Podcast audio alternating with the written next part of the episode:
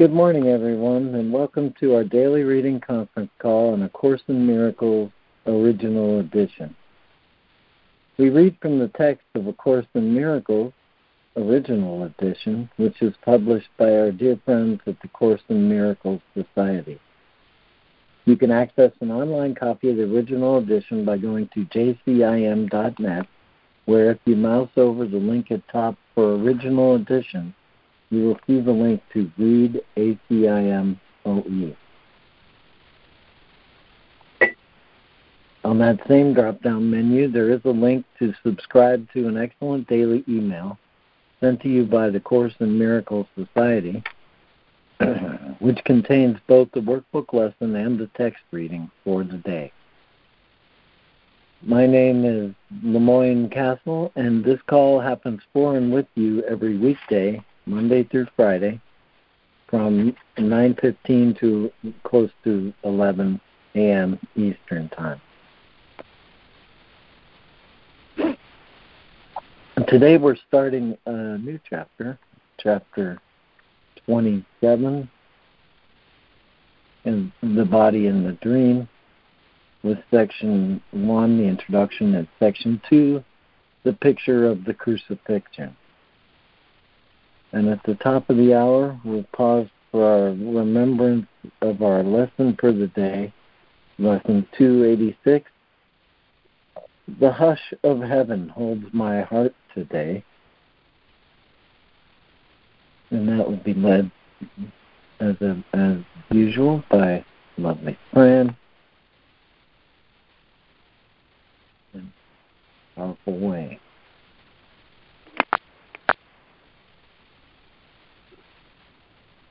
Okay, let me just review the list of participants I have so far. So with us in reading, I have Lori, Fran, Robin Marie, Patricia, Karen, and Micah. With us in listening are Steve, Ida, and Roz. Is there anyone else who's joined and would like to just say good morning or join either the reading Yes, good morning. This is Jessica, and I can read. Thank you. Thank you, Jessica. Hi, guys. Jude's joined you, and I'd like to listen, please. Thank you. Okay. All right. Welcome, Judy.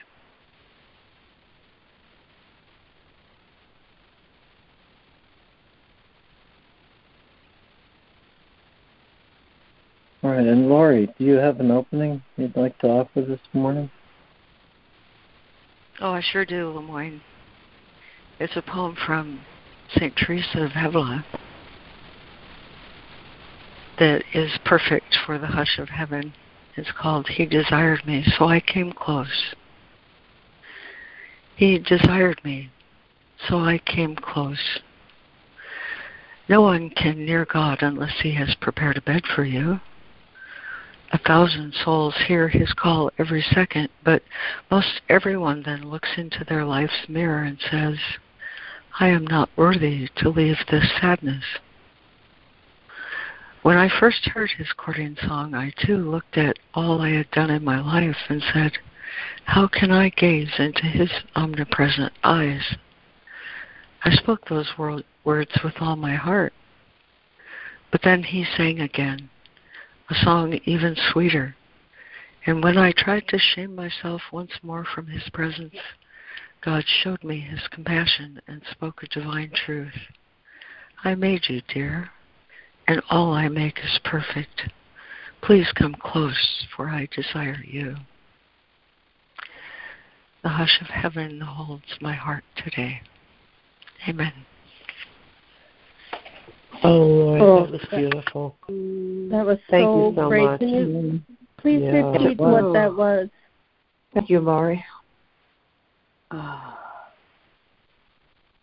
Can you tell us again what that was? I sure will, Jessica. It was um, he desired me, so I came close. A poem of Teresa of Avila uh, as it's given in the book Love Poems from God by Daniel Ladinsky.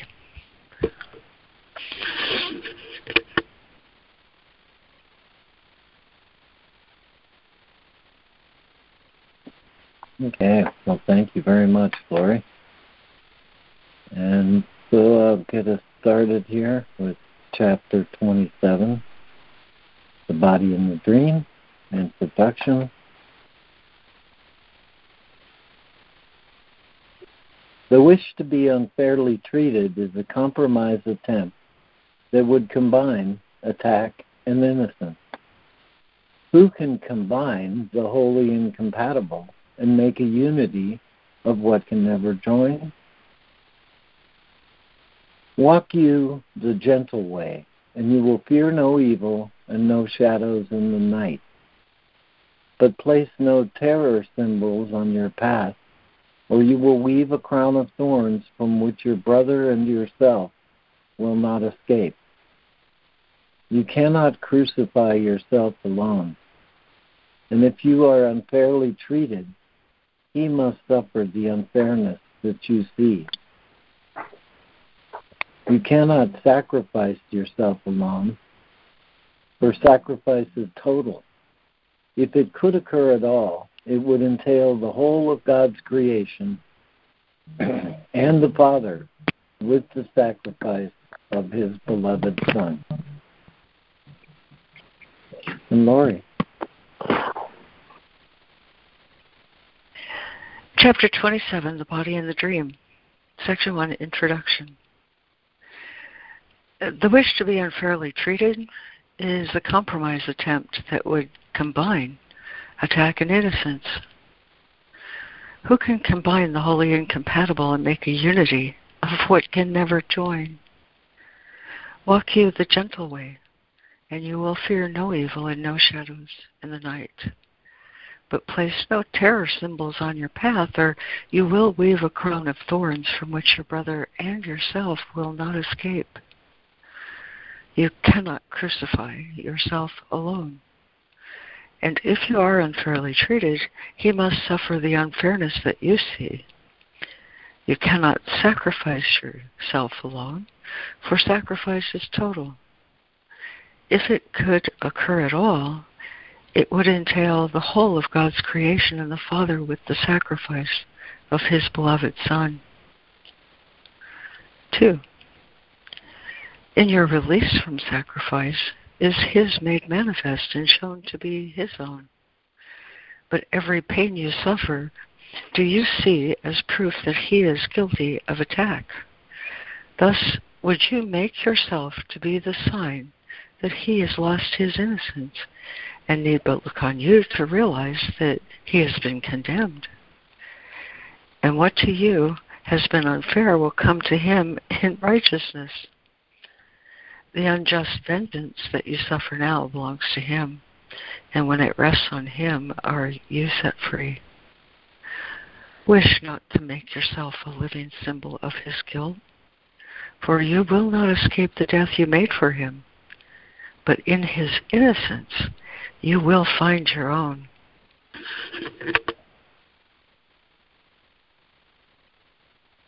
Thank you, Lori. And Fran, would you read two and bring us into section two, paragraph three? Two. In your release and sacrifice is his made manifest and shown to be his own. But every pain you suffer do you see as proof that he is guilty of attack. Thus would you make yourself to be the sign that he has lost his innocence and need but look on you to realize that he has been condemned. And what to you has been unfair will come to him in righteousness. The unjust vengeance that you suffer now belongs to him, and when it rests on him, are you set free. Wish not to make yourself a living symbol of his guilt, for you will not escape the death you made for him but in his innocence you find your own. Section 2, the picture of the crucifixion, paragraph 3. Whenever you consent to suffer pain, to be deprived, unfairly treated, or in need of anything, you but accuse your brother of attack upon God's Son. You hold a picture of your crucifixion before his eyes that he may see his sins he may see his sins are writ in heaven in your blood and death and go before him, closing off the gate and damning him to hell. Yet this is writ in hell and not in heaven, where you are beyond attack and prove his innocence. The picture of yourself you offer him, you show yourself and give it all your faith. The Holy Spirit offers you to give to him a picture of yourself in which there is no pain and no reproach at all. And what was martyr to his guilt becomes the perfect witness to his innocence. Thank you, Fran. And Robin Marie?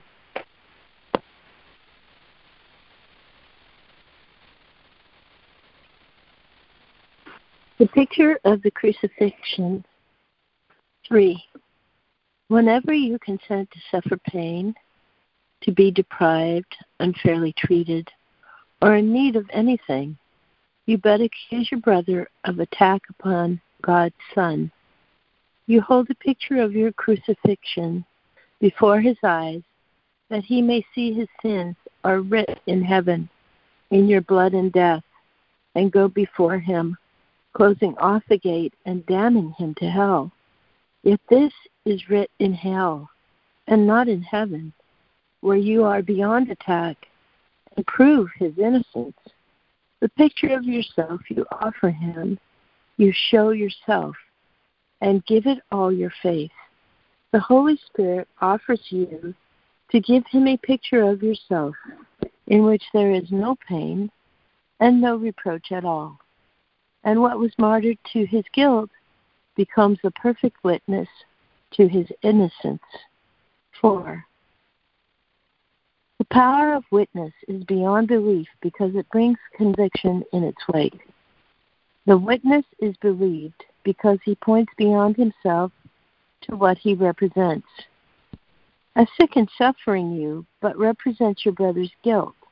The witness which you send, lest he forget the injuries he gave from which you swear he never will escape. The sick and sorry picture you accept if only it can serve to punish him. The sick are, are merciless to everyone, and in contagion, they do seek to kill.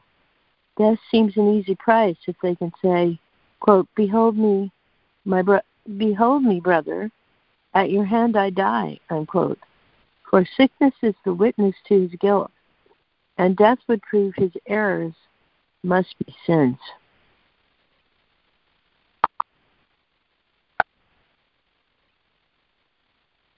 Thank you, Robin Marie. And Patricia. Four, the power of witness is beyond belief because it brings conviction in its wake. The witness is believed because he points beyond himself to what he represents.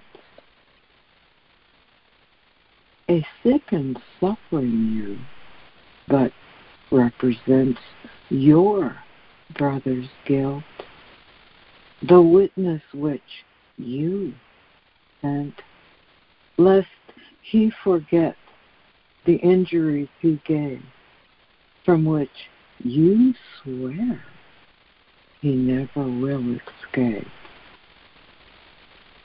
This sorry picture you accept if only it can serve to punish him. The sick are merciless to everyone, and in contagion do they seek to kill. Death seems an easy prize if they can say, Behold me, brother, at your hand I die. For sickness is the witness to his guilt and death would prove his errors must sinned? 5. Sickness is but a little death, a form of vengeance, not yet total. Yet it speaks with certainty for what it represents. The bleak and bitter picture you have sent your brother, you have looked upon in grace. And everything that it has shown to him have you believed?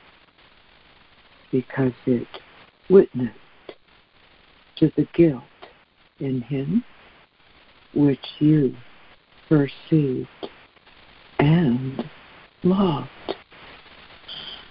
Now in the hands made gentle by his touch, the Holy Spirit lays a picture of a different you. It is a picture of a body for what you really are cannot be seen nor pictured. Yet, this one has not been used for purpose of attack and therefore never suffered pain at all. It witnesses to the eternal truth that you cannot be hurt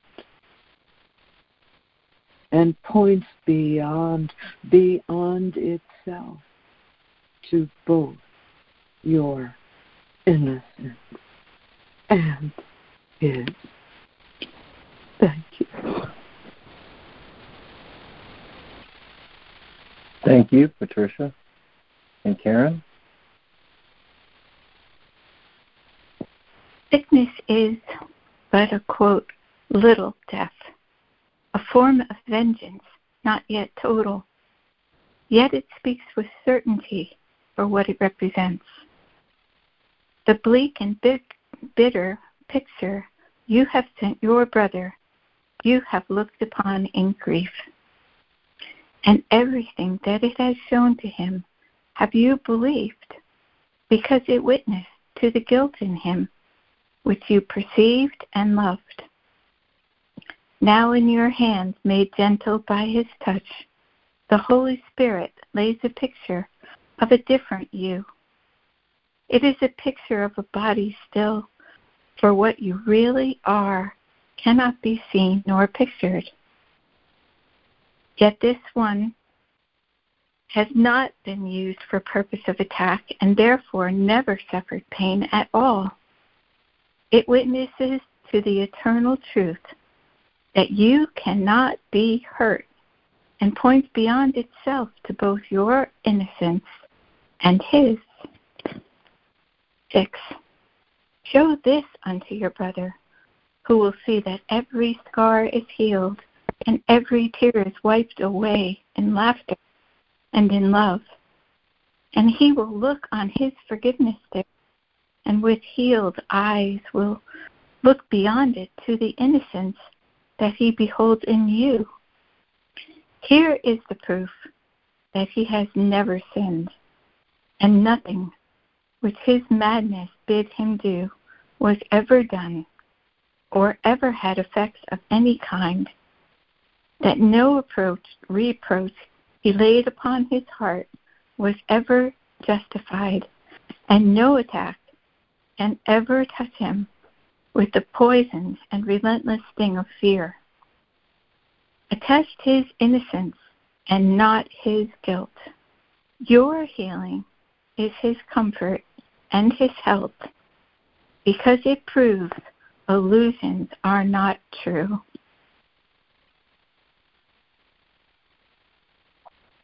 Thank you, Karen. And Micah.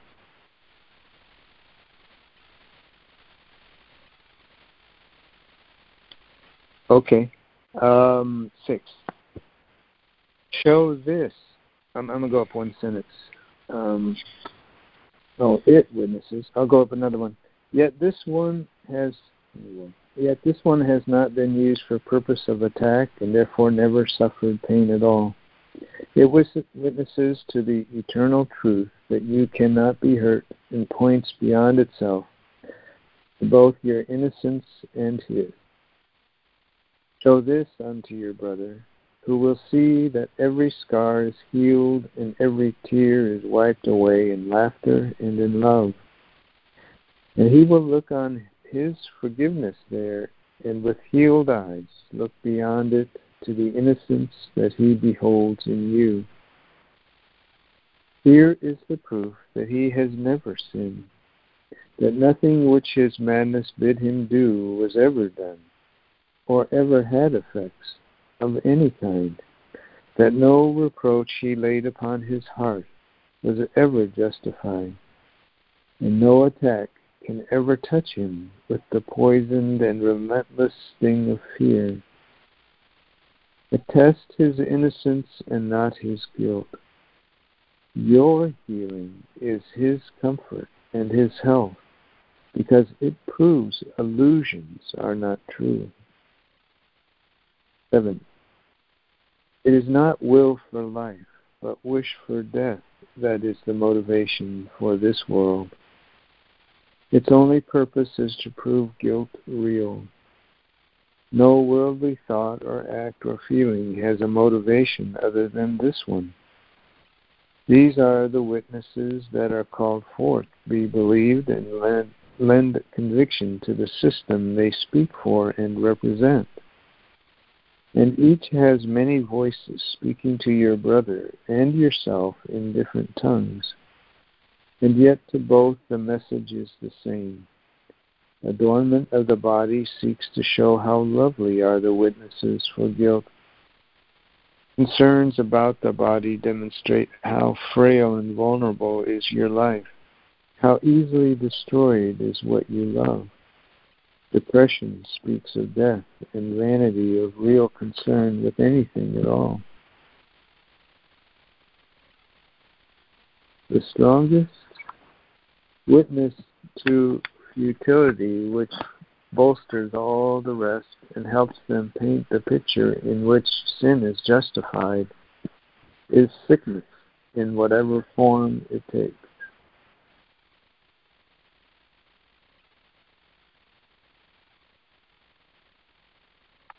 Thank you, Micah. And Jessica? Thank you. Wow. I don't know if I can. This, is intense.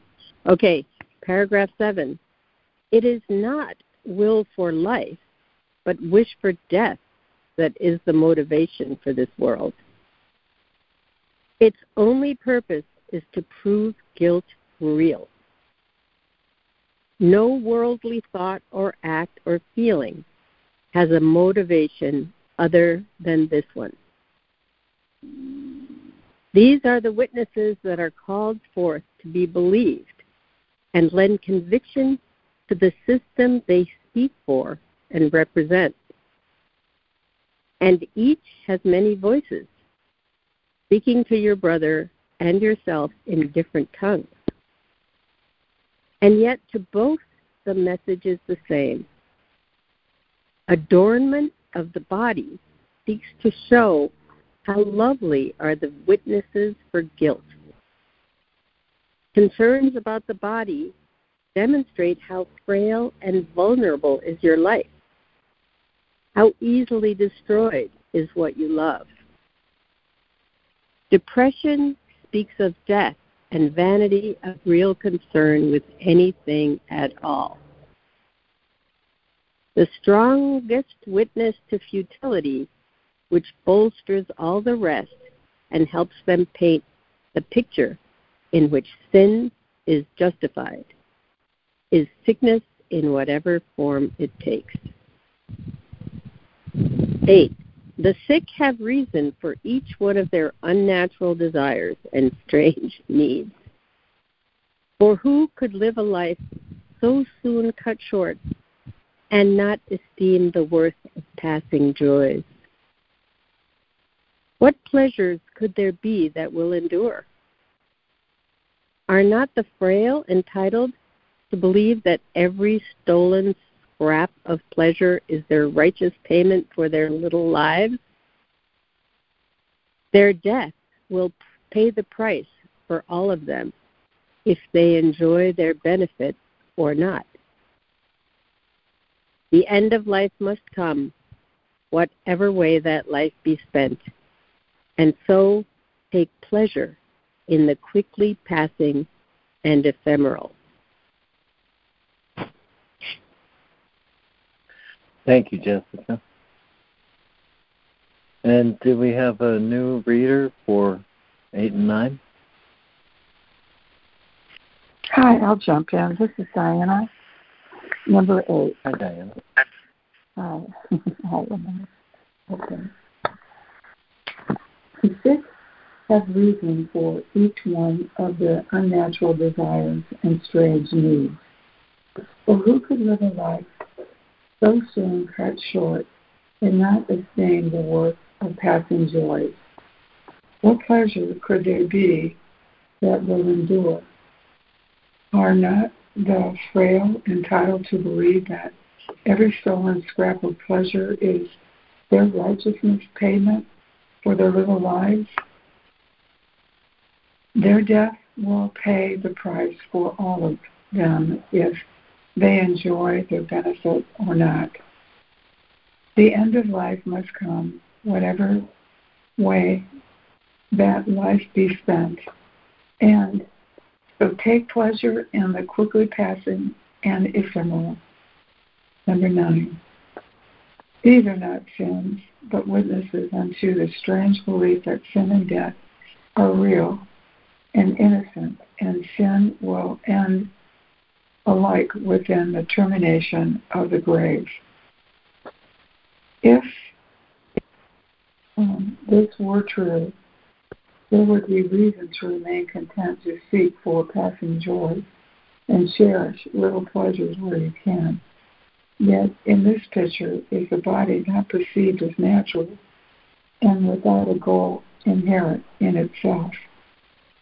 For it becomes a symbol of reproach, the sign of guilt whose consequences still are there to see, so that the cause may never be denied. Thank you.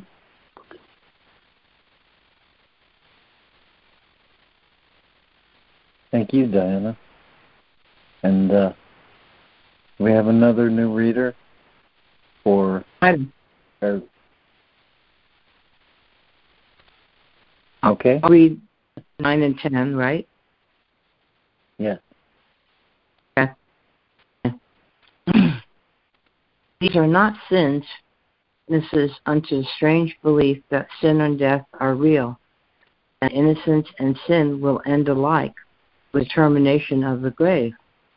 If this were true, there would be reason to remain content to seek for passing joys cherish little pleasures where you can. Yet this picture is the body not perceived as eternal without a goal inherent in itself.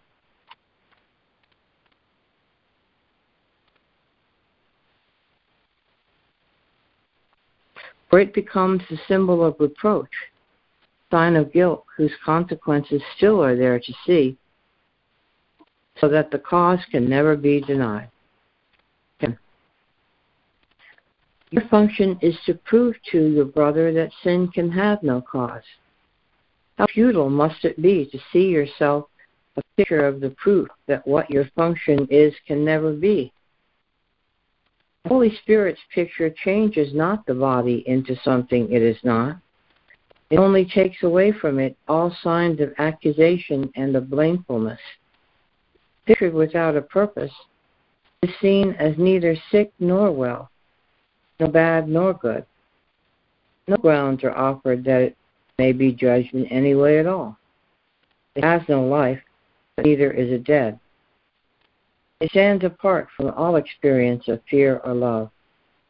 For now it witnesses to nothing yet, its purpose being open and the mind made free again to choose what it is for. Now, it, now is it not condemned, but waiting for a purpose to be given, it may fulfill the function that it will receive.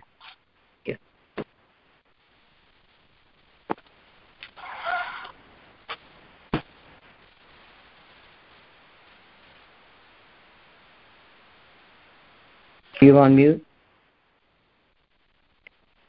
Oops, thank you. thank you, Ida. Thank you twice. Um, and is there a, another reader who would like to, a new reader who would like to read paragraphs 10 and 11? I can do that, LeMoyne. My paragraphs are different. Where do I start? Into this empty space? Or your function is to show? That's the one, the second one. The, that into this empty space is the beginning of 11. And it ends oh. with, Behold me, brother, at your hand I live. Okay, gotcha. Thank you, LeMoyne. Nine. Your function is to show your brother sin can have no cause. How futile must it be to see yourself a picture of the proof that what your function is can never be. The Holy Spirit's picture changes not the body into something it is not. It only takes away from it all signs of accusation and of blamefulness. Pictured without a purpose, it is seen as neither sick nor well, nor bad nor good. No grounds are offered that it may be judged in any way at all. It has no life, but neither is it dead. It stands apart from all experience of love or fear, for now it is it witnesses to nothing yet. Its purpose being open, and the mind made free again to choose what it is for. Now is it not condemned, but waiting for a purpose to be given, that it may fulfill the function that it will receive. Into this empty space from which the goal of sin has been removed is heaven free to be remembered. Here its peace can come and perfect healing take the place of death. The body can become a sign of life, a promise of redemption, and a breath of immortality to those grown sick of breathing in the fetid scent of death. Let it have healing as its purpose, and then it, excuse me, then will it send forth the message it received, and by its health and loveliness proclaim the truth and value that it represents. Let it receive the power to represent an endless life, forever unattacked. And to your brother, let its message be Behold, me brother, at your hand I live. Thank you. Uh, thank you, Judy. so, is there another new reader who would like to read 11 and 12? I can. Okay, Steve? Into this empty space from which the goal of sin has been removed is heaven free to be remembered. Here its peace can come and perfect healing take the place of death. The body can become a sign of life, a promise of redemption, and a breath of immortality to those grown sick of breathing in the fetid scent of death. Let it have healing as its purpose. Then will it send forth the message it received, and by its health and loveliness proclaim the truth and value it represents. Let it receive the power to represent an endless life, forever unattacked.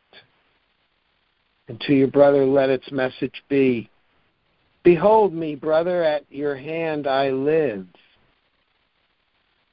12. The simple way to let this be achieved is merely this to let the body have no purpose from the past when you were sure you knew its purpose was to foster guilt. For this insists you crippled your crippled picture is a lasting sign of what it represents. This leaves no space in which a different view, another purpose can be given it. You do not know its purpose. You but gave illusions of a purpose to a thing you made to hide your function from yourself. This thing without a purpose cannot hide the function that the Holy Spirit gave. Let, then, its purpose and your function both be reconciled at last and seen as one.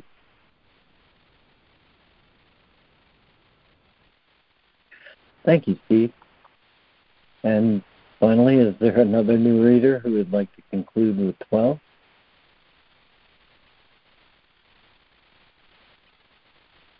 Another new reader for 12?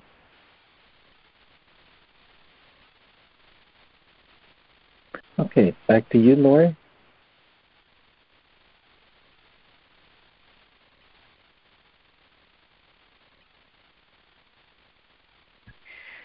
Backing up just a sentence, let the body receive the power to represent an endless life, forever unattacked.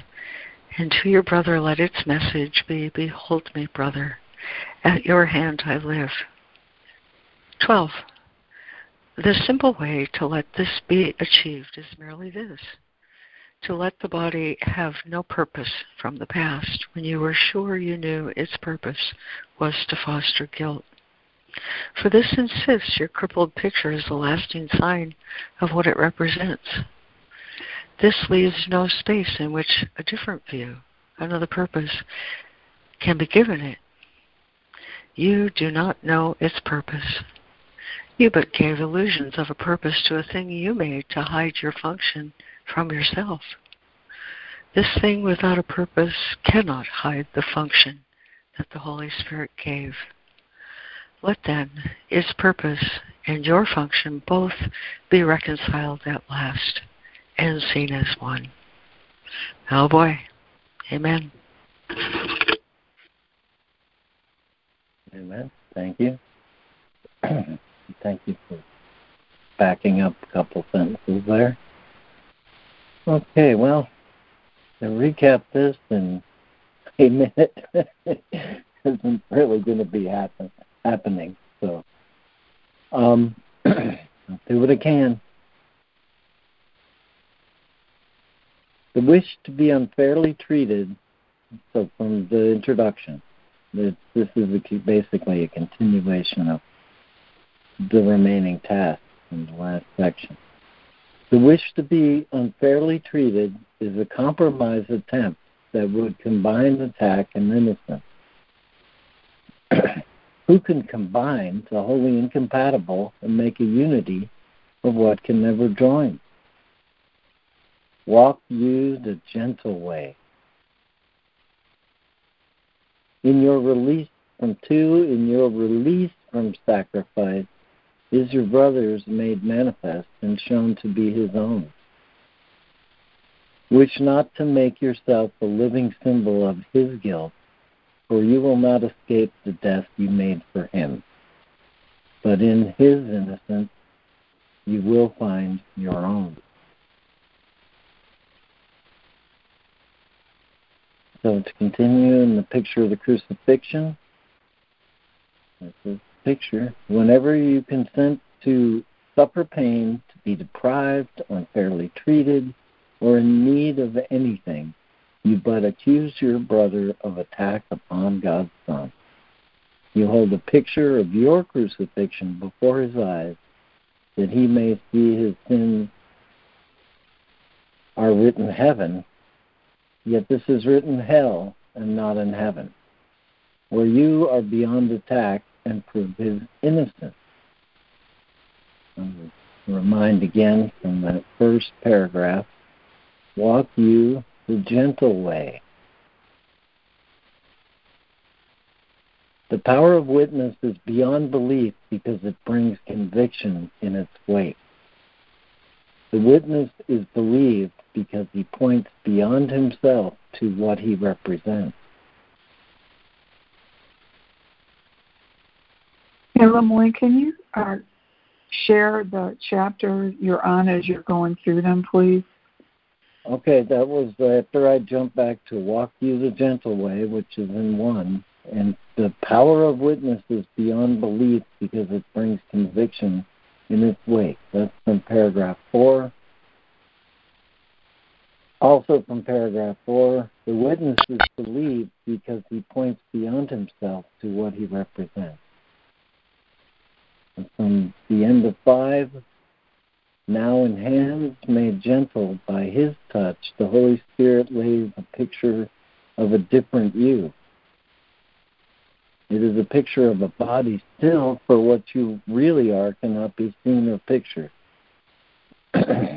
Yet this one has not been used for purpose of attack and therefore never suffered pain at all. It witnesses to the eternal truth that you cannot be hurt and points beyond itself to your innocence and his. Show this unto from six, show this unto your brother, and he will look on his forgiveness there, and with healed eyes will look beyond it to the innocence he beholds in you. Attest his innocence and not his guilt, your healing is His comfort and His health because it proves illusions are not true. okay, I'll skip over seven and eight and the witnesses. It's, uh, and we go to nine where it says, These are not sins, but witnesses unto the strange belief that sin and death are real that innocence and sin will end alike within the termination of the grave. Yet in this picture is the body not perceived as neutral. 10. Your function is to show your brother sin can have no cause.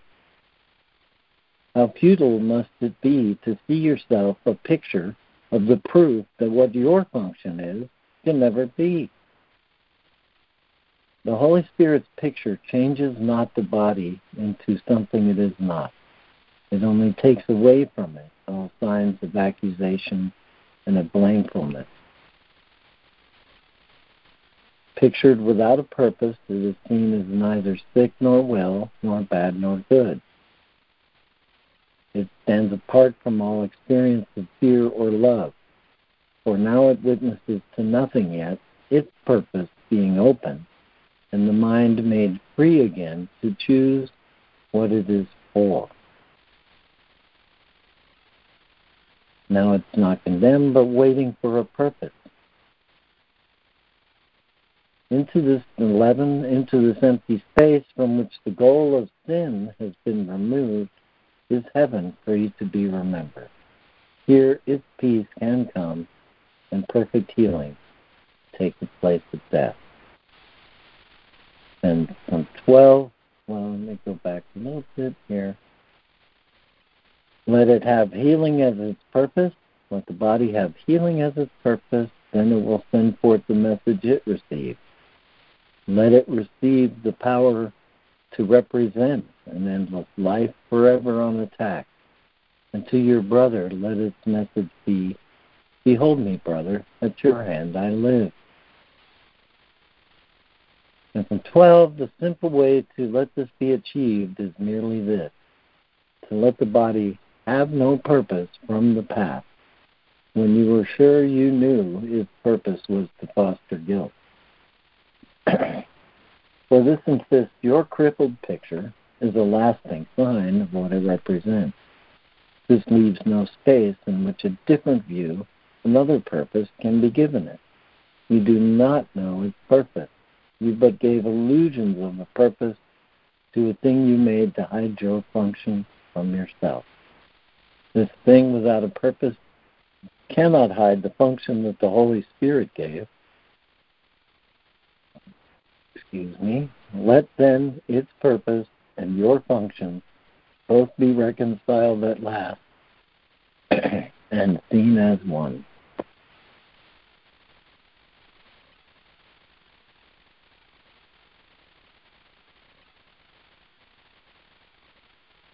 Thank you, LeMoyne. Yeah, thank you, LeMoyne. Thanks for that. Good, good, LeMoyne. That Thank was you. great, LeMoyne. Thanks a lot.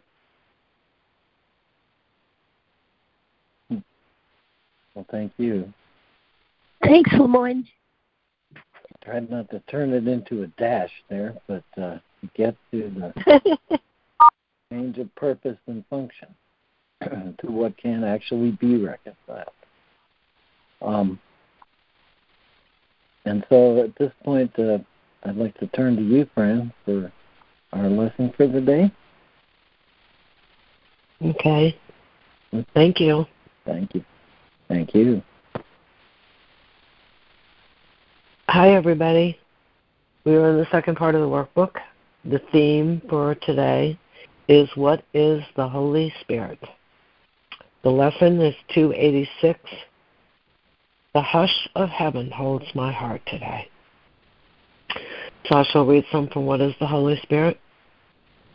The Holy Spirit mediates between the illusions and the truth. As he must bridge the gap between reality and dreams, perception leads to knowledge through the grace that God has given him to be his gift to everyone who turns to him for truth. Across the bridge that he provides, our dreams all carry to the truth, to be dispelled before the light of knowledge. There are sights and sounds forever laid aside. And where they were perceived before, forgiveness has made possible perception's tranquil end. If you but knew how much your Father yearns to have you recognize your sinlessness, you would not let his voice appeal in vain, nor turn away from his replacement for the fearful images and dreams you made. The Holy Spirit understands the means you made by which you would attain what is forever unattainable. And if you offer them to him, he will employ the means you made for exile to restore your mind to where it truly is at home. Accept your Father's gift. It is a call from love to love, that it be but itself. The Holy Spirit is His gift by which the quietness of heaven is restored to God's beloved Son. Would you refuse to take the function of completing God when all He wills is that you be complete? I will go over to the lesson. Lesson 286. The hush of heaven holds my heart today. Father, how still today. How quietly do all things fall in place. This is the day that has been chosen as the time in which I come to understand the lesson that there is no need that I do anything. In you is every choice already made. In you has every conflict been resolved. In you is everything I hope to find already given me. Your peace is mine. My heart is quiet, my mind at rest. Your love is heaven, and your love is mine.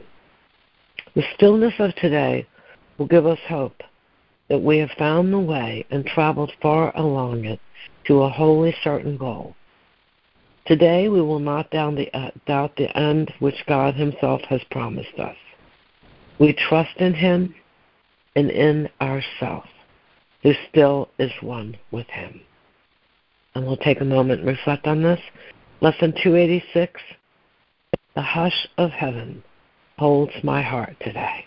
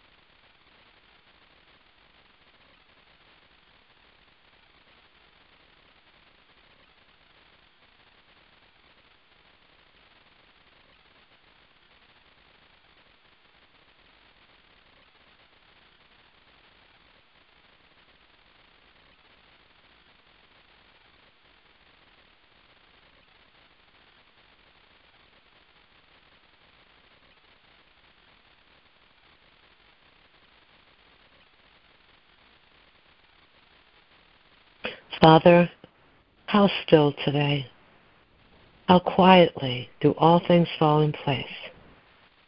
This is the day that has been chosen as the time in which I come to understand the lesson that there is no need that I do anything.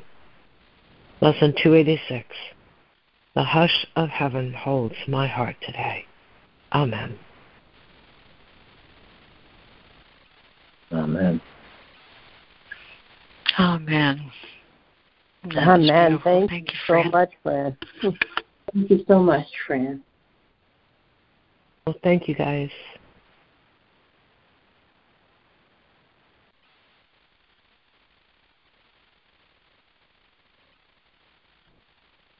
A beautiful lesson.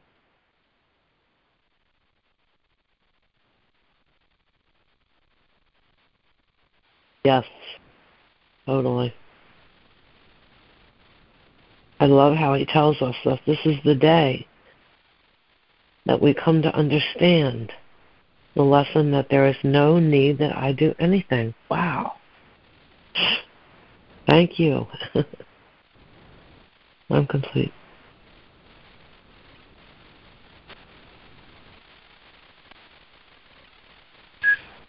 Thank you, Fran. Thank you, Fran. I'm not sure he's telling me that there's no need that I make phone calls or do housework or things like that. But there's no need that I try to sort of manipulate the world around me and stuff like that. You know what I mean? Complete. Right, right. That's what I thought. Yeah. There's no need for us to keep trying to fix everything. We have to see it in a different way, not fix it. Yeah, this is Sandra, and I'll repeat what I had mentioned earlier this morning is that this is not about doing. This is about the power of decision, so it's a mind thing. It's about me claiming this as true. Not about doing anything. I'm complete. Yeah, good point. Thank you. Thank you, Sandra. Yeah, thank you, Sandra. Thank you, Sandra. Good morning, it's Mindy. Hi, everybody. I love this. The hush of heaven holds my heart today. Not my mind, not my body, but my heart. And if I can look on love with everything, including the clutter, and appreciate all these lovely things here for my use. Um, and I just understand that no matter what is going on in the quote unquote outer world, that I can be at peace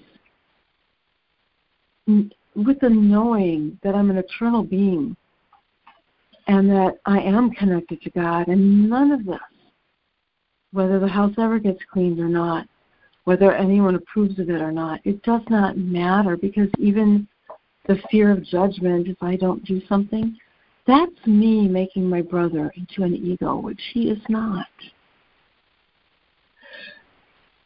And if I know that underneath it all, we're all here to express love, and I let that be my motivating force to quote unquote do something, every, you know, if there's something where there's a some seeming lack of love in my world, when I have the stillness and peace of heaven in my heart, the hush of heaven holds my heart, that melts away. And it either melts away because I've recognized the truth or because love puts me into action. And when it's love that motivates me, more love is created, more unity, more awareness that we're all one. And and it's just a natural thing. It's a natural expression of the God self. And it's no longer a thing to do or something scary or something that threatens the body if I don't get this done or get that done. It's all about joining God. And that is the shift that uh, that heals my heart when I realize that the only thing I'm doing here, my only purpose, is to know love, to be loved, to feel love, and express it and receive it, because that is all that's real. And then everything that I quote unquote need to do becomes a loving act, and there's nothing I have to do because the love does it for me. I'm complete.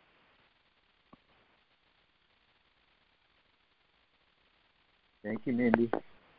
Thank you, Mindy. It's great. Thank you, Mindy. Yeah. Very nice. Thank you, Mindy. Mindy. There was a quote somewhere, this is Diana, in uh, the reading, I'll have to reread it, that says, Be the body neutral with no past. And I think the times I, I can do that, then Dave, regardless of what is in my path, how it shows up, seems to be a freer expression of just accepting, letting go, if you will, or let God, as that you know the twelve step talks about, or um, choosing again. You know, when you know that something's not feeling right, that's your signal right there to go back in alignment with love.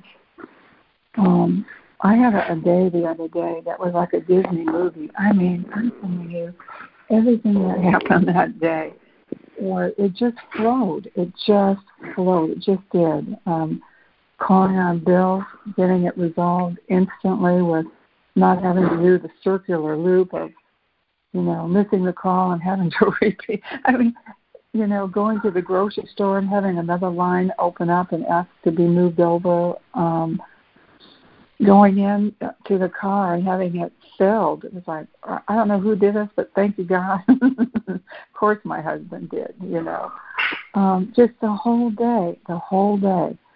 And I think if we're more in tune to having those kinds of days, expecting them, wanting them, you know, I do a lot before I get out of bed of seeing how I expect or how I want to show up in the day, how I see myself in this day and so even if conflict happens, there's a new way of seeing it differently, choosing to see this differently. Um, there is a lot of power in being neutral with people and not putting any kind of judgment, tag judgment on anyone or anything. Just to see it neutral with no past.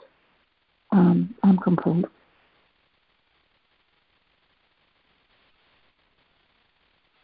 Diana. Thanks, Diana. Thank you. Thank you, Diana. Football. Mm-hmm. That was lovely. Thank you. Welcome. Uh, this is Micah. I, I wanted to go back to the lesson that part that people were highlighting about. Um, you know, I come to understand the lesson that there's no need that I do anything uh, in you is every choice already made. I love that because it was just this feeling of the completion of of you know, be that salt doll and and dive in the Ganges and melt into uh, our wholeness and our perfection. But right before I I was reading the lesson earlier this morning, it, this ties in with what Sandra was saying about claiming it. Uh, claiming is an active word and and um, and, and these were the two quotes that I came across from the course of love before I read the lesson. That part about you know I need that I need do I don't need to do anything, and one was.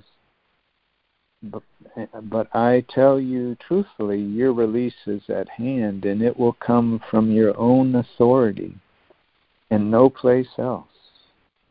It is up to you to accept that your release is possible, to desire it without fear, to call it into being. And the other one was if you are unwilling to claim your freedom, it will not claim you.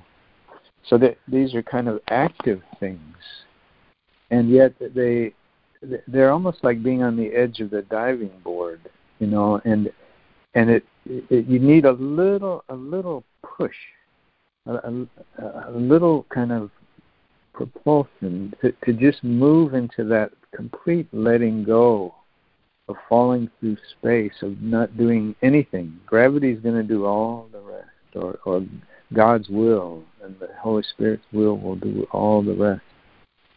But on the um, dance floor of awakening, there's these these these different different dance steps, and uh, it kind of reminded me also of one of my favorite quotes because this this dance of doing and not doing are so beautiful in awakening. And this other one that I've highlighted a few times because I think it's the best description of how these two elements dance together on the dance floor. It says, "I." This is from a, um, a, a workbook lesson. I will there be light. I will there be light. Let me behold the light that reflects God's will and mine. Then let your will assert itself, very active, joined with the power of God and united with yourself. This is where it gets kind of interesting because it's it's not just a separated sense of self or an individuated will doing anything. It's starting to move into a unity joined with the power of God and united with your true self. And then it gets really passive. Put the rest of the practice period under their guidance. Join with them as they lead the way. So suddenly, um, there's nothing that I need do. And uh, so anyway, it's kind of interesting. Um, I'm complete.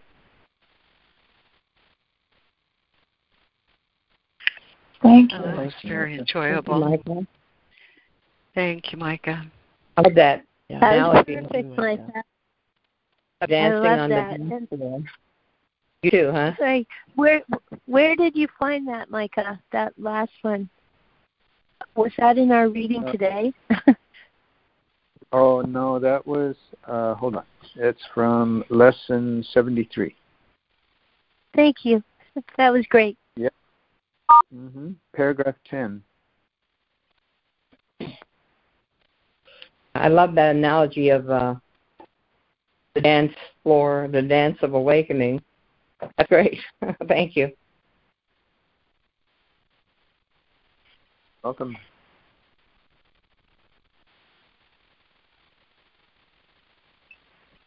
Patricia here. You bring me to some lovely notes of this.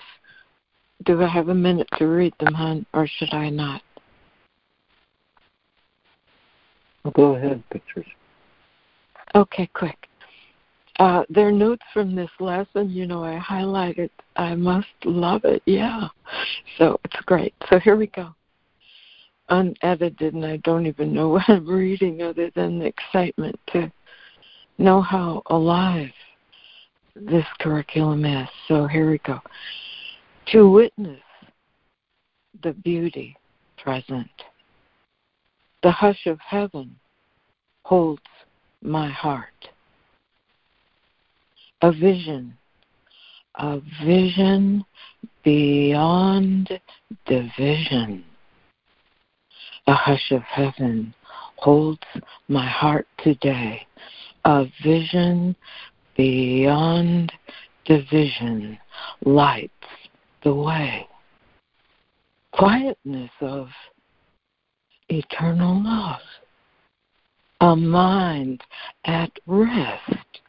I am doing my best within the hush of heaven.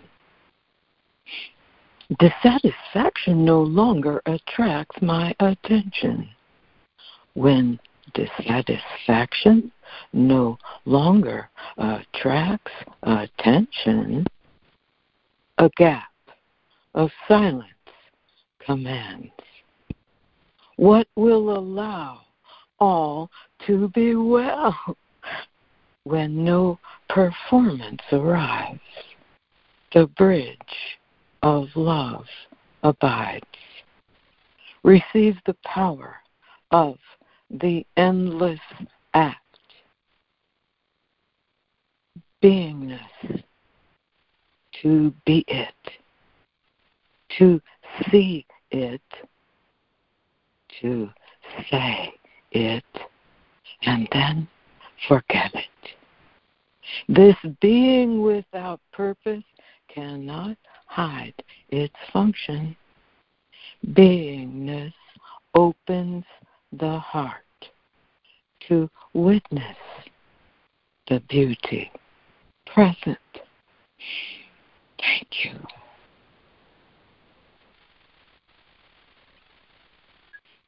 It was beautiful, Patricia. Thank you. Uh, great way to start the day. Thank you so much.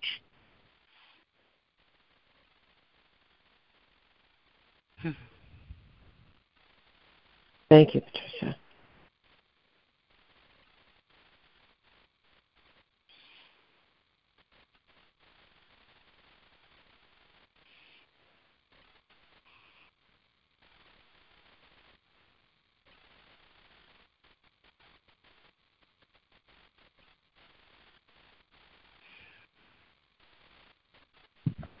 This is Micah again, but I, would love to hear from people. I had one uh, one area that I, I would really like a little more clarification on, and it's in paragraph seven. And it, and the its only purpose is to prove guilt real. No worldly no worldly thought or act or feeling has a motivation other than this one and I just couldn't wrap my mind around that. That that, that there's uh, there's no worldly thought or act or feeling that has a motivation other than this one. So if anybody has uh, was able to flow with that in a very deep way and understand it, um, I would love to hear uh, your insight. Thanks. Or maybe, maybe that's better after call. I don't know. Well, okay, um, Zida, um, I marked that section today too, and starting with the first sentence of the paragraph, it is not will for life, but wish for death. That is the motivation of this world. Its only purpose is to prove guilt real. And then, sentence that you just read, I, mo- I uh, worldly thought or act or feeling has a motivation other than this one Mark that. That is important too. Um, it's, uh, it's a real emotional. Um, it has a real emotional pull for me. It's kind of amazing, kind of incredible. Yet, in a way, I feel like I get it. But it's real, real in our society today, the one that we live in, in this time and place in in one that I know in Western society, at least. Um, the wish for death, he, and he talks about it in other places in this section and other places in this course. It's highly what we call subconscious.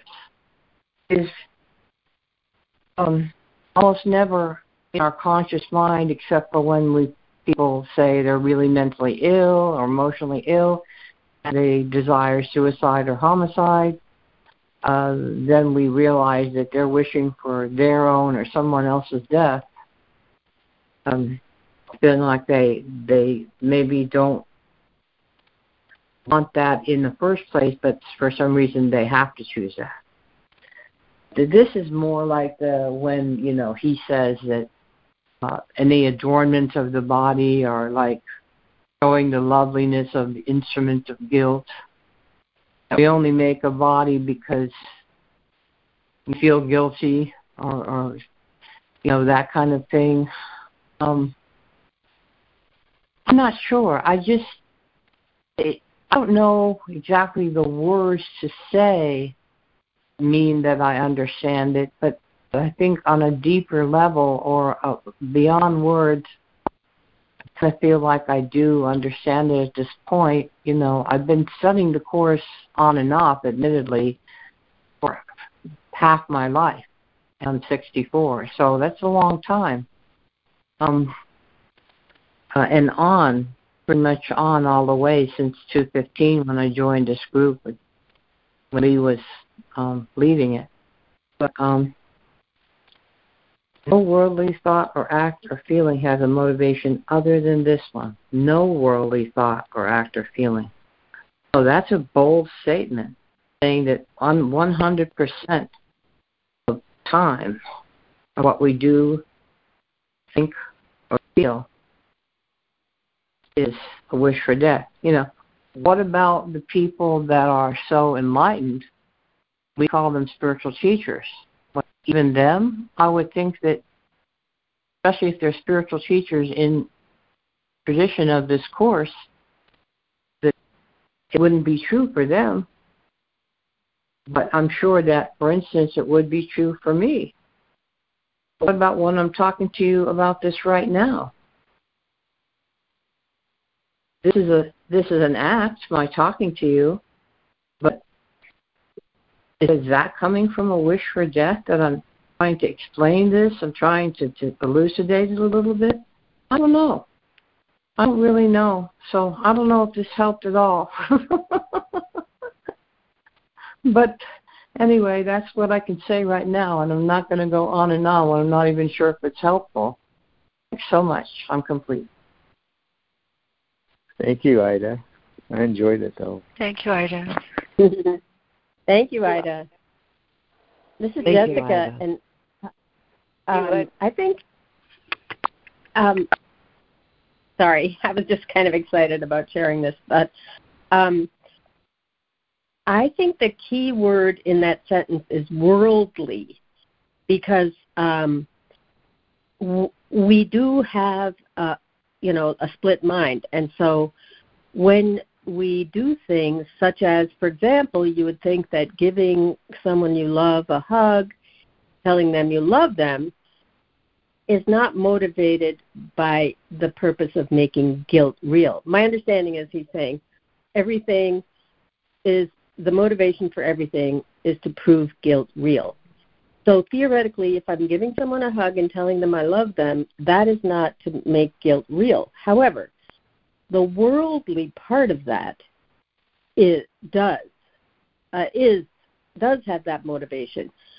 So you know, yes, I feel love, and but there's something about the potentially the specialness or the affirmation that I love you. Uh, uh, within that is implied, you know, uh, the idea being that everything that validates the physical you know, the body, the uh, temporariness of life, all of that, when the worldly part of all of our actions and thoughts has the motivation of saying, you know, I'm guilty, you're guilty, because that's why we're here. It's about the separation. I don't know. I hope that was helpful. Thank you. I'm guilty, you're guilty. So Thank let's you. buy some makeup. let's go to Sephora. No, I'm Oh. just kidding. Thank you. Thanks, Jessica. That was This is helpful Lori. about playing worldly. Your question distills in Patricia this thing is when our only purpose, the only purpose is to witness the beauty present, it becomes pretty simple. Thank you. Mm. Thank you, Patricia. I like paragraph 11.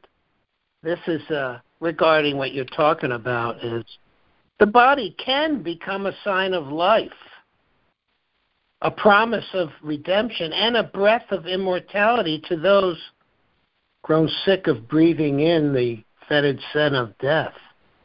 The body can become a sign of life, even if I'm having pain. I'm going, well, how can I have pain, or how can I even have a body? no matter what state it is, it shows the miracle of life's creation. I I take it as an affirmation. I take most of the Course in Miracles as an affirmation of life. I'm complete. Mm-hmm. Absolutely. Choice. Thank you, Steve. Mm-hmm. Amen. Yeah, thank you. Go ahead. Thank you, everybody. It's good morning. It's Judy. I have um, just love the lesson for today. The hush, hush of heaven holds my heart, and the um, in in search for the truth, the truth of of who and what and where I am in formlessness, in the mind of God, as an idea in the mind of God. What I am cannot be defined or even conceived. My holiness, the light, the limitlessness of how He created me in His likeness and quality. That knowing doesn't require doing. Knowing just knows itself as itself. And knowledge, when it was denied, the knowledge that I am everything, that I have everything, and that I give everything as my Father does. Love, only love being true, that love calls to love to be itself. The oneness of the reality with the capital R of God, of God's reality as He created it, the kingdom of heaven as He created it, which is twice removed from thoughts and images, images we made of ourselves, images of bodies, images of persons, that we have, I have come to recognize the dream, the dream of judgment, the dream of perception. And, and my oneness, in my oneness, there is never any perception. There's no perception that comes between me and God's creation. It is it is simply one. There is no seeing, there is no hearing, there is no doing. It is simply itself as oneness. And the the um the that you know the the the miracles and, and forgiveness are are um, indirect proof that undo what we have made ourselves to be, to think what we are, are ourselves to be, the beliefs that we are in, in a body and have bodies and, and that are born and that die, that have no sense of immortality, that believe that believe that I exist in, in a in a in a envelope of skin, in a in a center of space, that moves among other things in, in and of themselves as separate things. All these ideas and concepts, concepts and thoughts. When all that goes, when there's no thought of concepts, no thought of ideas or images that that can come between anything, that complete emptiness of mind, the unsealed and open mind that can can see love and spirit and light as itself, as one creation created by one one who is the source of all creation. So the the conditions for restoring knowledge to my mind is is to stop separating myself from anything. The world is not outside of me. The world is with me and through me and in me, a part of me, in everything I think and say and hear and taste and touch and feel and do is within me and a part of me. It's one one totality of experience. There's not a tree having an experience of itself or Jude having an experience of herself. It's it's God having an experience of himself in one his oneness and its totality. And there's nothing to accuse and nothing to judge and nothing to to separate it or divide it. There's no division in it. And I'll be quiet because there's a lawnmower coming. I love you all. Thank you for joining. Thank you, Judy. Thank yeah, you, thank Judy. you, Judy. Real direct. I think the This is Lori. lawnmower. I'm sorry. Go ahead. Oh, go ahead, Steve. Uh, you know, the the I know Ken Wapnick was kind of like a fundamentalist, and he said, you know, the world we created to hide from God and all this stuff. I don't.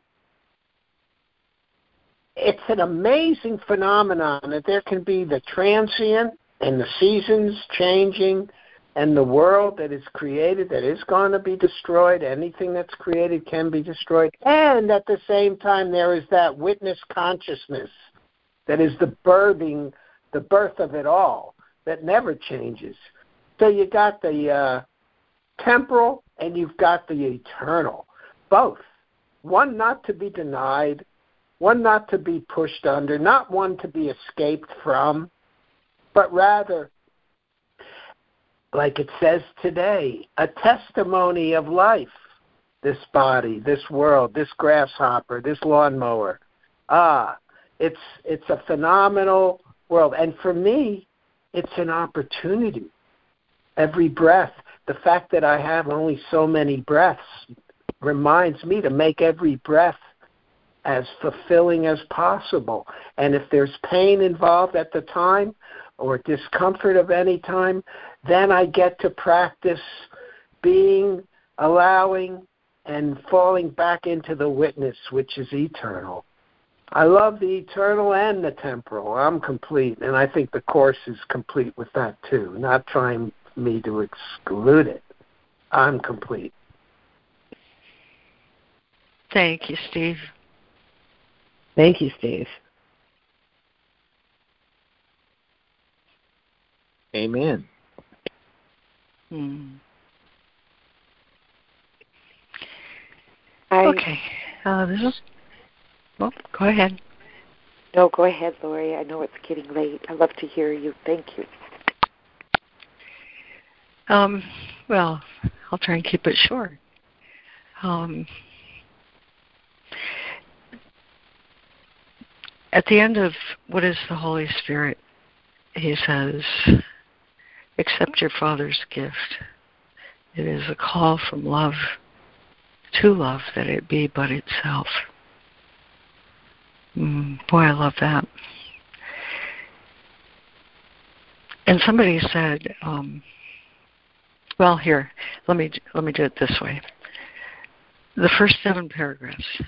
Well, actually, yeah, even the first up to the first nine paragraphs are just a really elegant outline of what happens to my mind when I use it for manipulation. And the whole ego thought system is based on separation. It's um, seeming reality and all the illusions to which it ascribes truth are based on the belief in sin simply the belief that we separated from God or God separated from us or we left the garden, however you want to say that. There is this belief in separation around which the ego built its thought system that because of sin, it ascribes to the belief and suffers the consequences. Mind suffers its own consequences of guilt. And as a consequence of guilt, it experiences fear. Sin, guilt, and fear are the whole basis of the ego thought system. That being an intolerable situation um, for one's being, one must ascribe responsibility for that. It has to be pushed off uh, because it's intolerable. Um, real mind can't tolerate that. In fact, real mind, true mind, in the thought system of love knows that none of that is true. But everyone makes one ego for himself and one ego for everyone else. And by this, we all collectively deny the truth and uh, teach ourselves how not to see or how to be blind into into that crazy system God sends his teachers. Isn't that a great phrase? But if I um, if I want to accept that assignment, if I choose to accept that assignment, I have to um, want something different. I forget, was it Robin Marie or Patricia, used uh, that word want in a really powerful way. When I accept the power of my mind to want the truth, to say, I've had it with this whole thing, I've had it with my being the victim and you being the victimizer, I've had it. I've had enough of you being the victimizer and me being the victim. I've, I've had it with this whole thought system that ascribes responsibility for my suffering on you or on the world or on God um, or even on myself and accept that blame. Um, when I when I get tired of that and I want something different, um, awareness will break, break through because awareness and and desire go hand in hand. He says that so explicitly. I think it's in chapter 25. The wish to see calls down the grace of God upon your eyes and brings the gift of light that makes sight possible. The call from love to love that it be but itself. In in the essay on what is the body, it says all these things that we believe about the body as a means, as a means to prove sin real, to prove that you're responsible for my suffering. This is how ego uses the body. And by its use of the body that way, the ego and the body become one illusion. They're bound together tightly in this whole game of manipulation. Who's responsible for my suffering? Holy Spirit, he says, offers something entirely different. power of witness in paragraph 4. The power of witness points beyond to what it represents and brings conviction. And that that power of witness, um, gosh, he invites us to look at that in so many different ways, mostly in listening and accepting what the Holy Spirit says is truth. Um, this whole lesson, the, the hush of heaven holds my heart today, um, is a plea is a plea from the beloved that we accept his gifts. Accept the picture that the Holy Spirit paints. And when I accept the picture that the Holy Spirit gives me, I start to loosen that whole ego body illusion from my mind. Ego would use the body for a function its own, like I said, to ascribe responsibility for its suffering somewhere else, on the world mostly, on you, on all creation. But Holy Spirit offers something different, and when I accept the gift of love to love, what happens to my mind? It's it, it's so simple. It's like this: the power of witness when I have an inner smile, just paint that in your mind for a minute. When I have an inner smile, that inner smile is manifested in witness to what I've accepted. I've accepted the call of love to love, to be but itself. That inner smile is manifest. It's manifest in my outer consequence. I've loosened the belief that I can use my mind to ascribe blame to accepting my Father's gift of love. This is why the atonement and healing go together.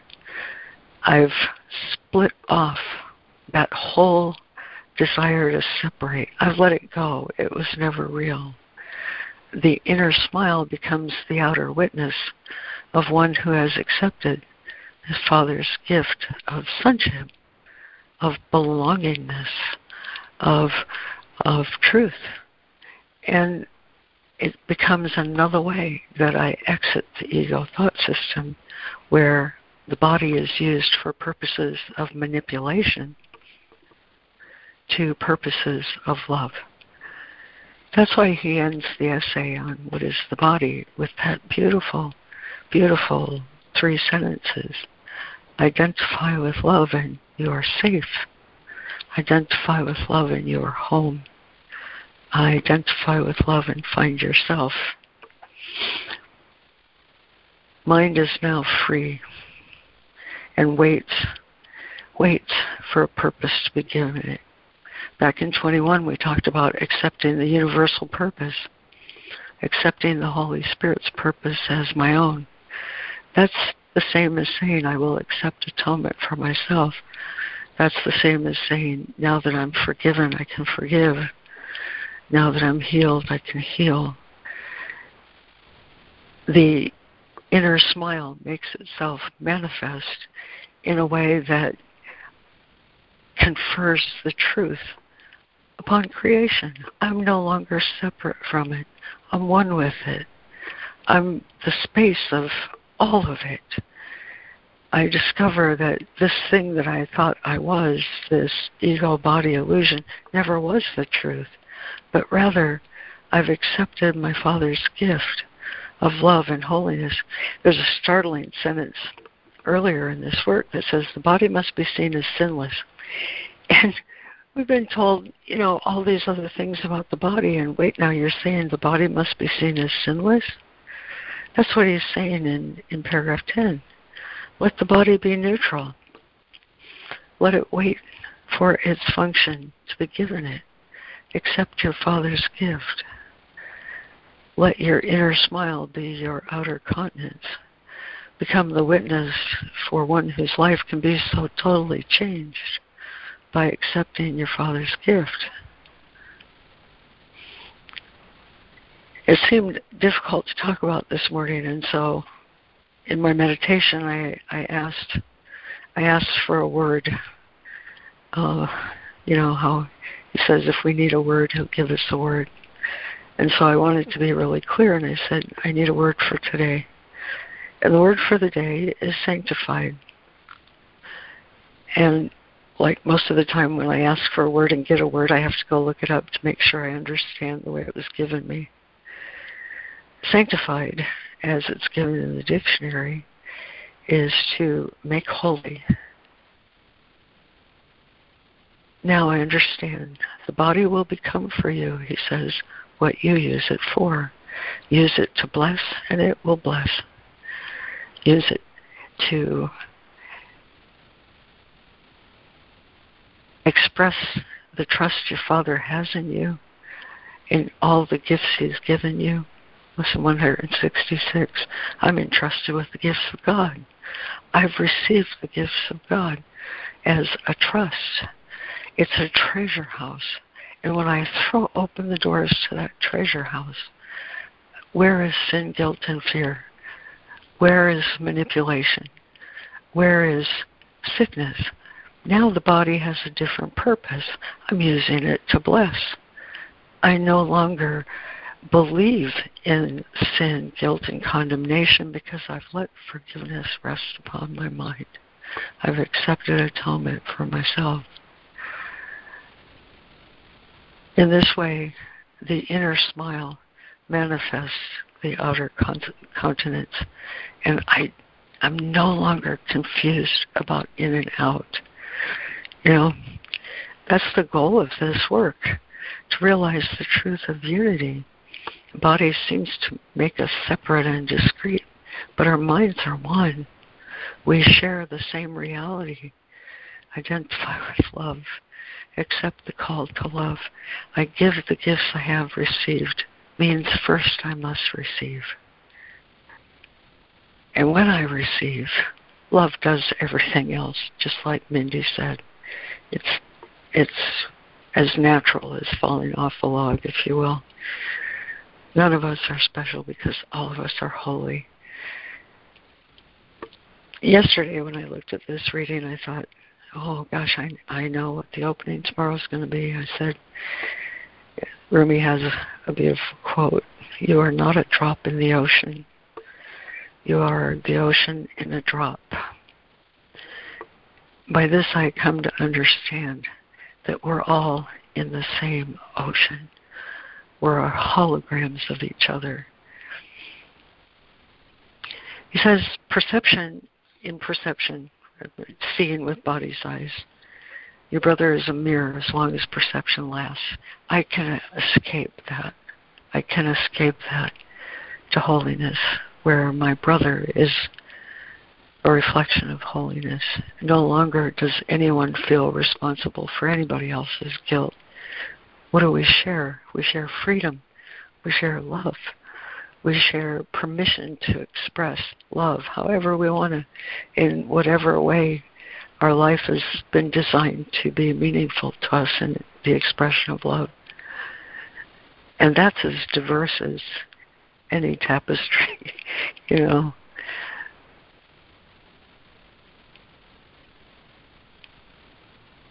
When I hear the lesson, the hush of heaven holds my heart today. I think of that inner smile and its outer manifestation. And I realize, yes, I've accepted the call of love to love, to be itself. Teach only love, for that is what you are.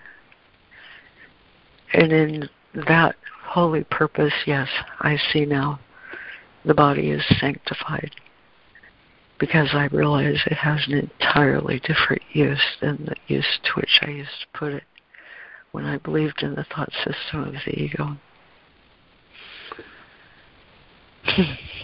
Inner smile. That's where I want to end. I'm complete. Oh, thank you so much, Lori. That was great. Thank you. Yes, it was great. Thank you so much, Lori. You. the way.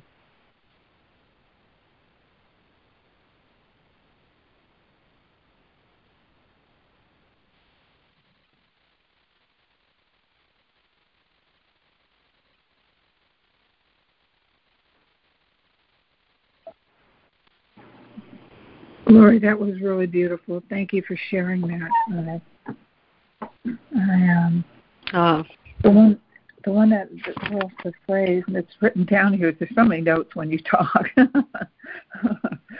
but there is one about the inner smile that really just spoke to my heart because um, the difference between having a day that really flowed and one like yesterday, where it made me think about the day before, was resistance. And if I can see everybody as truly myself or my brother in in Christ, um, then I'm not going to be so hard on how the day, you know, proceeds. Um, I don't know. I I just I really love what you had to share. It really helped me refocus a few things. So thank you.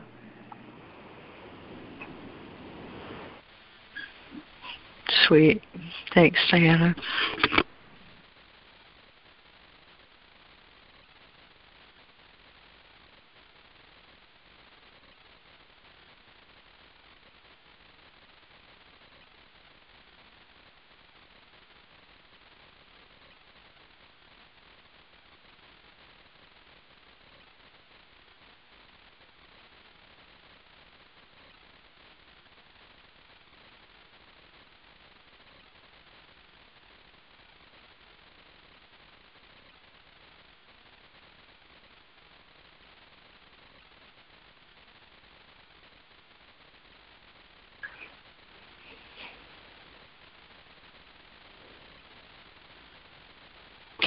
You know, I, I think I need to add um, that all of that business with the ego thought system starts simply enough. You know, um, it's all really kind of unconscious. Uh, I thought about it this morning, and I thought I can even trace back where it started. Uh, clear back in third grade, I got mad at my teacher. She just give us a hug at the door every day when we left and I sure did love get a getting that hug from Mrs. Helgerson. but one day I got mad at her, and she wanted to give me a hug, and I I rolled my shoulder and walked off without my hug. I suffered so bad that night into the next day. and I thought this is what unconscious guilt does. You know, it's unconscious. Um, it's as simple as, uh, oh, I've got a terrible stomach ache because I don't want to go to school today, and so I'll use my body to bear that purpose for me, and then I won't have to go to school because I'm afraid of something or, or whatever the case may be. You know, it's it's part of coming here. Everybody makes an ego. Uh, and it's all done unconsciously. It's not done on purpose. It's just an error, you know. That's why atonement is the correction. It's not that anyone is bad. No one's bad. We we accepted and gave ourselves that idea, and uh, and it can be changed when I become aware of what it is I really want. So anyway, now I feel really complete. Thank you. Oh, I love that. That was so cute. Thank you yeah, so much for sharing that, line. I know my my third grade teacher, Miss Eckhart, was my favorite teacher too. I'm complete. That's sweet. Oh, you guys, this is kind of LeMoyne's got phone trouble, and he's here with us and hearing, but he doesn't have a microphone. So um, we're a little bit past our quitting time, and and um, let's see. Let me get that screen where I thought was a perfect place today. Um, oh dear, where is it? Must be this one. No, it's this one. Yep, it's from I Need Do Nothing. I Need Do Nothing in chapter 18. To do anything involves the body. And if you recognize you need do nothing, you've withdrawn the body's value from your mind. Here is the quick and open door through which you slip past centuries of effort and escape from time. This is the way in which sin loses all attraction right now. For here is time denied and past and future gone. Who need do nothing has no need for time. To do nothing is to rest and make a place within you where the activity of the body ceases to demand attention. Into this place, the Holy Spirit comes and there abides. He will remain with you when you forget and the body's activities return to occupy your conscious mind. Yet, there will always be this place of rest to which you can return. And you will be more and more aware of this quiet center of the storm than all its raging activity. This quiet center in which you do nothing will remain with you, giving you the rest in the midst of every busy doing on which you are sent.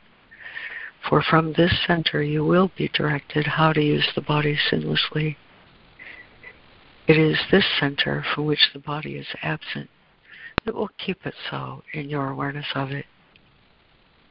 And you do nothing because the hush of heaven holds my heart today. Amen.